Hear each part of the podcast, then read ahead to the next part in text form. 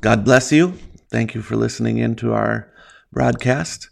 If you have any questions or any prayer requests, please let me know. Any feedback that you'd like, feel free to send me a private message or you can uh, post right underneath this video and I will respond just as soon as I can. Today we are going to speak about what does the Bible say about earrings. And so this can be a difficult subject for some people, but we want to look directly into the scriptures and come to an understanding of what God is speaking to us about these things. First scripture I want to read is Genesis 35, and we're going to read verses 2 through 4. Then Jacob said unto his household and to all that were with him, Put away the strange gods that are among you, and be clean, and change your garments, and let us arise and go up to Bethel, and I will make there an altar unto God, who answered me in the day of my distress, and was with me in the way which I went. And they gave unto Jacob all the strange gods which were in their hand, and all their earrings which were in their ears, and Jacob hid them under the oak which was by Shechem. So here we see that the people uh, were told to give up their strange gods, and part of that was taking off their earrings. So they took off their earrings, and Jacob buried them there. And um, I want to read what Brother Branham says in the sermon "Stand Still" from 1957. And just another little thing, I don't see it in this building, but a lot of you women that wears these this here paint and you know and black stuff over your eyes and everything, you know where that come from? That trait is heathen. That's exactly where it come from. They've had them great big bones in their ears for earrings and take mud and paint their faces and all over like that. It's a heathen trait. Then we permit it in our churches. Oh, it ain't what you do this way. It ain't what you do that way. No, I know it ain't, but you get right with Christ one time and you'll wash your face. That's exactly right. You'll put on clothes and act like a lady. Amen. So I want to want to look at this in a broader way um, regarding earrings. First of all, uh, we have scripture to say uh, it's okay to wear a, a ring. We have scripture to say it's okay to wear a necklace. Even it's okay to wear a bracelet. We have scripture for that um, and multiple spots that say that uh, godly people wore those items. Now, the scripture also tells to to do it moderately. In other words, you're not supposed to dress extravagantly and wear uh, lots of jewelry, lots lots of uh, uh gold and so forth, so that it becomes to the place where it's uh, uh, ostentatious, ostentatious looking, uh, immoderate, and trying to show off your wealth. The Bible speaks about being moderate in all things. That includes the jewelry that we wear. But earrings is a completely different thing. Earrings, nose rings, uh, and so forth is completely different. Now, the Bible, uh, seven different verses speak of earrings in a negative light. There are two verses that refer to earrings positively, but it's only in an allegorical manner. It's not speaking literally about earrings, but speaking as it is in an allegory.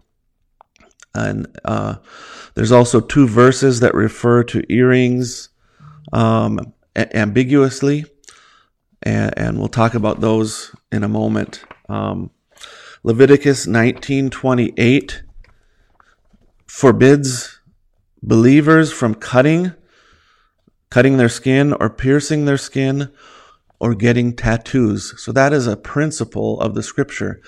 It is, uh, people will take that and include that with um, the, the clean and unclean meats and different things like that, but that's a mistake.